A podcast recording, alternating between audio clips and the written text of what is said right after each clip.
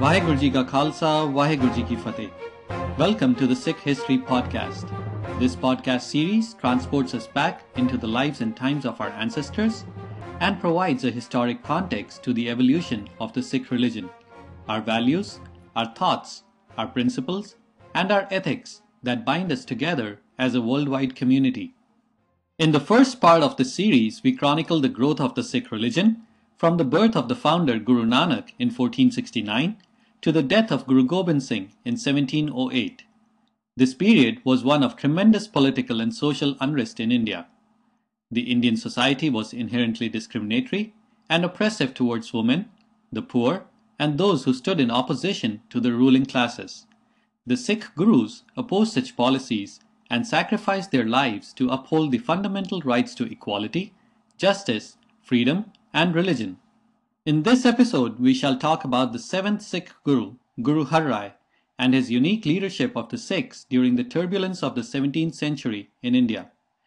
The time of Guru Har Rai's Guruship was marked not only by serious infighting amongst the various contenders to the Mughal throne, but also by the Minas or the descendants of Prithi Chand, who were striving to divide the Sikhs with their numerous and focused attempts to dilute Sikh teachings.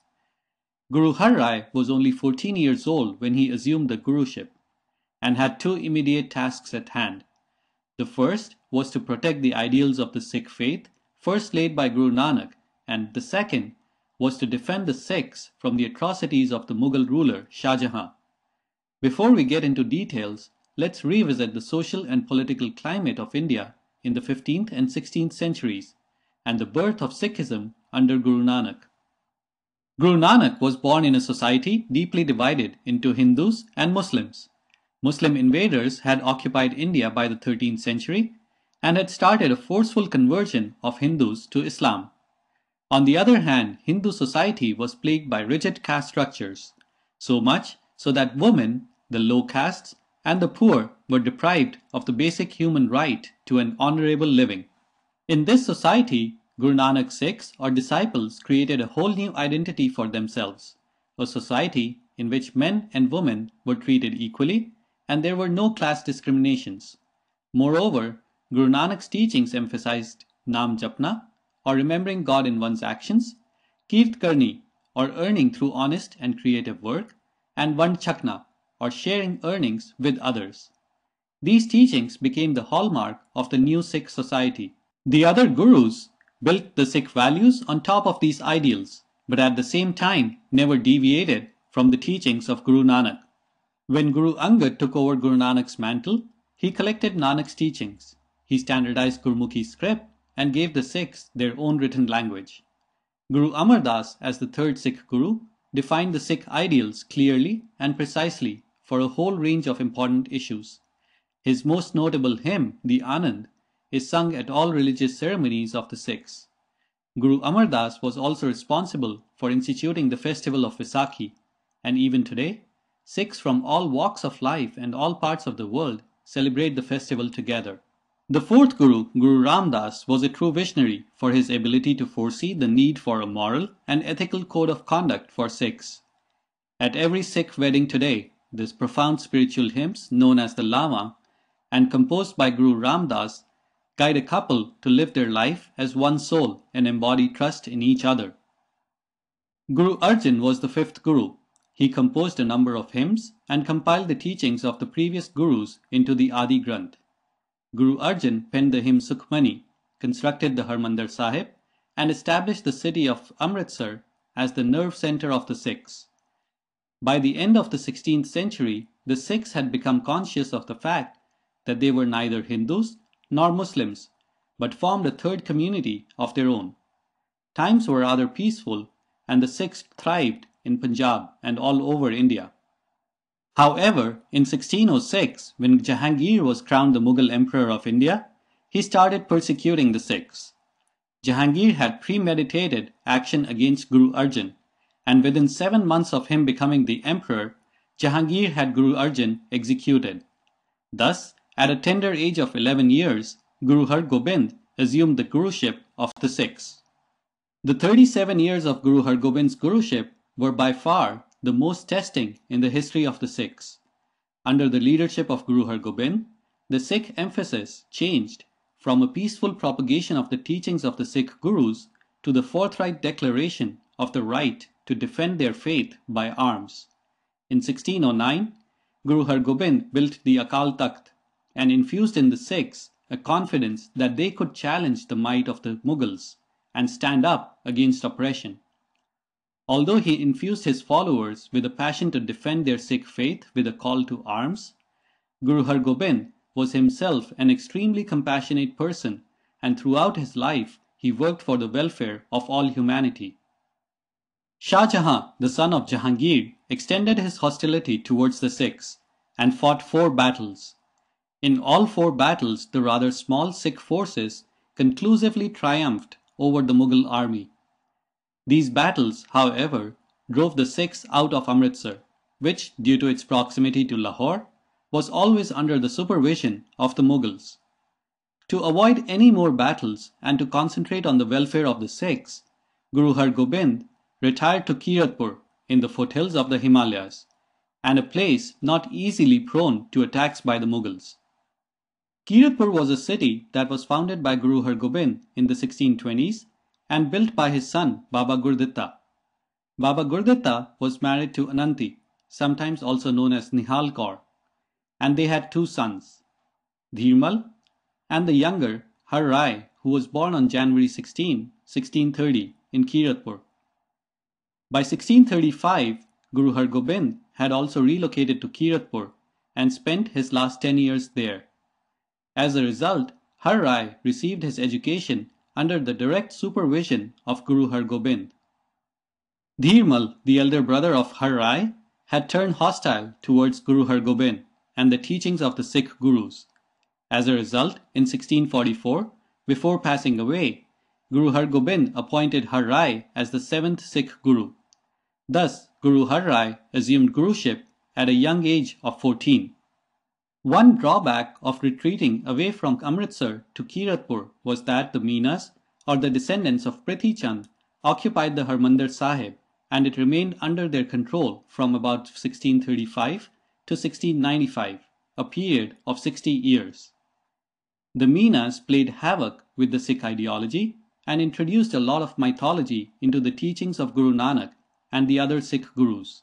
The influx of superstition from the Minas placed a great deal of burden on Guru Har Gobind and Guru Har Rai. They had to set up many more community centers and train more masands. The immediate task for Guru Har Rai was to disassociate the Sikhs from the influence of the Minas. Within one year of him assuming the Guruship, Guru Har Rai was compelled by the Mughal forces to leave Kiratpur and retire further into the mountains somewhere near present-day Kasauli, east of Chandigarh. For the next 13 years, Guru Har Rai lived in relative seclusion in a small village. However, he travelled extensively in the Punjab. Keeping in mind the hostilities with Mughal governors in the areas near Amritsar and Lahore, Guru Har Rai confined himself to the areas of Doaba and Malwa, in present day between the regions bounded by the rivers Beas and Yamuna. The Minas had little influence over these areas, and Guru Har Rai was able to bring people from all social classes under the folds of Sikhism. Also during these years, Guru Har Rai married Kishan Kaur, sometimes also referred to as Silakhani, who was the daughter of Sri Dayaram. They had two sons, Baba Ram Rai, born in 1646, and Harkrishan, born in 1656, who went on to become the eighth Sikh Guru. The Mughal Emperor Shah Jahan had developed a particular dislike towards the Hindu temples because of the Hindu practice of worshipping idols. He ordered all newly constructed Hindu temples to be razed to the ground and prohibited the construction of any more Hindu temples. Additionally, he exerted immense administrative pressure to force Hindus to convert to Islam. Many cities such as Lahore and Sirhind in the north, Ahmedabad in the west, and Jaunpur in the east became centers for preaching Islam. Incidentally, none of these orders applied to Sikh Gurdwaras, as the Sikhs did not worship idols. These orders created a sense of fear amongst the Hindus and also contributed to many Hindus embracing Sikhism. Bhagat Bhagwan and Bhai Pheru, two disciples of Guru Har Rai who embraced Sikhism, stand out as examples of selfless service in spreading the teachings of the Sikh Gurus. Bhagat Bhagwan established 360 centers of Sikh faith in and around Gaya and Patna in Bihar in East India. Bhai Pheru was sent to Chunia, south of Lahore in present-day Pakistan, to organize the Sikhs. The langar or community kitchen started by Bhai Pheru was famous throughout Punjab for its conformity to the ideals of the Sikh teachings. A city by the name of Bhai Pheru came up about 40 miles south of Lahore and about 25 miles from Nankana Sahib, the birthplace of Guru Nanak. The city was recently renamed as Phulnagar. Guru Har Rai had shown a good combination of strength and tenderness. He was a mighty hunter, and yet he was too kind hearted to kill the animals he had chased or captured. As a result, he would bring them home, feed them, and protect them in a zoo. In following Guru Arjan's tradition, Guru Har Rai also built a herbal hospital and research center to care for the sick. Yet, we should be mindful that Guru Har Rai was a soldier of the highest order, in the lines of saint soldiers raised by Guru Har Gobind. He kept a strong force of about 2200 horsemen ready to be deployed whenever necessary. According to Professor Surjit Singh Gandhi, Guru Har Rai was not passive, but followed a policy of masterly inactivity. He concentrated on strengthening the pillars of Sikh faith while staying away from the politics of the times. On April 8, 1648, Shah Jahan announced Delhi as the new capital of the Mughal Empire and moved to Shahjahanabad, now known as Old Delhi. Professor Sahib Singh maintains that this was done to keep a closer eye on the activities of Guru Har Rai and the developments in Punjab. Shah Jahan had four sons, and he had appointed each of them to govern different parts of his empire. The eldest, Dara Shikoh, ruled over the Punjab and Kashmir in the north. Shuja was sent to the east to rule over Bengal. Aurangzeb to Deccan in the south, and Murad to Gujarat in the west. Dara Shikoh was Shah Jahan's favorite son. Sometime in 1652, he fell grievously ill, and Shah Jahan reached out to Guru Har Rai for medication from his hospital. Guru Har Rai's relations with Shah Jahan improved considerably after he supplied some rare herbs for the recovery of Dara Shikoh. When asked why he had saved the life of Shah Jahan's son when Shah Jahan had been tormenting him, the Guru, with much compassion, replied, Man plucks flowers with one hand and offers it with the other. The flowers perfume both hands alike. The axe cuts the sandalwood tree, yet the sandalwood perfumes the axe. In about 1658, Shah Jahan's failing health and old age prompted his sons to revolt and engage in a war of succession. Guru Har Rai was not involved in this war at all. Some authors have erroneously mentioned that he rendered some unspecified help to Dara Shikoh. This is far from true, as Dara had an army and wealth that far exceeded the forces or the riches of Guru Har Rai. Also, the dates of the surrounding events prove that Guru Har Rai's involvement would have been unlikely. Dara Shikoh was defeated in the War of Succession and fled from Agra. On June 18, 1658, Aurangzeb imprisoned Shah Jahan at Agra and left in pursuit of Dara. On reaching Mathura, he killed Murad, his other brother who had supported him in his revolt against Shah Jahan. Shuja, the third brother, was also killed off in another skirmish, and finally, after a year of pursuit, on June 10, 1659, Dara Shikoh was captured and sent to Delhi, where he was finally killed as well.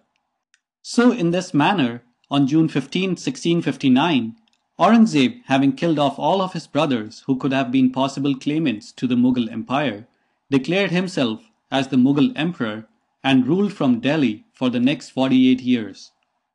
Aurangzeb's coming to power marked the beginning of a long, consistent, and active policy to gain control over the Sikh religious affairs. Guru Har Rai was somehow held responsible for Dara Shikoh's liberal views on Islam. In 1660, Aurangzeb summoned Guru Har Rai to Delhi to explain his conduct and the hymns recorded in the Adi Granth. The Guru did not go himself, but sent his elder son, Ram Rai, who was only 14 at the time, along with five Sikhs to represent him. Ram Rai did succeed in winning the confidence of Aurangzeb. In a political move, Aurangzeb decided to keep Ram Rai in Delhi in the belief that if Ram Rai succeeded Guru Har Rai as the next Guru, he could control the destiny of the Sikh community. Ram Rai's sycophancy at the Mughal court turned Guru Har Rai against him, and he announced that his younger son, Har Krishan, would succeed him as the next Guru. Meanwhile, Ram Rai did his best to re-establish himself with Guru Har Rai. While that did not happen, Ram Rai did succeed in winning over a section of Sikhs to his side. Aurangzeb encouraged him in his pretensions to the Guruship and gave him a piece of land on which to build his community center. This piece of land was the foundation of present-day Dehradun, about 100 miles southeast of Chandigarh. The descendants of Ram Rai are known as Ram Rayas, and they are considered as corrupt as the Meenas or the descendants of Prithi Chand for betraying the Sikh ethics and principles. After about 17 years of leading the Sikhs, Guru Har Rai passed away peacefully in Kiratpur on October 6, 1661, leaving the five-year-old Har Krishan as the eighth Sikh Guru. We will learn more about the youngest of the Sikh Gurus in the next episode. Guru Har Rai's 17 years of Guruship were not marked by any spectacular events, except that there was infighting within the Mughal Empire and Aurangzeb succeeded in becoming the Mughal emperor. Although Guru Har Rai inherited a small army, he was a man of peace and had never felt a need to deploy his army for any purposes. He loved to hunt, but only to bring back the animals for his zoo at Kiratpur. He also established a herbal hospital to take care of the sick. Guru Har Rai strictly adhered to the principles and the routine of a life taught by the earlier gurus. When one of his disciples asked him whether there was any point in reciting the Guru's hymns without understanding them, Guru Har Rai, in his ever polite manner, replied, Yes, whether you comprehend it or not, the word bears the fruit of salvation. Perfume persists in the broken pieces even after the vase that contained it has been shattered. Guru Har Rai did not compose any hymns, but these statements show that he had the highest regard for the teachings of the previous Sikh gurus. In the next episode, we will talk about the 8th Sikh Guru, Guru Har Krishan, and how as a mere 8 year old he showed his capability to lead the Sikhs. So keep listening and follow us on Facebook at facebook.com slash a history of Sikhs or on our Twitter handle at a history of Sikhs. Vaheguru Ji Ka Khalsa, Waheguru ji ਕੀ ਫਤਿਹ।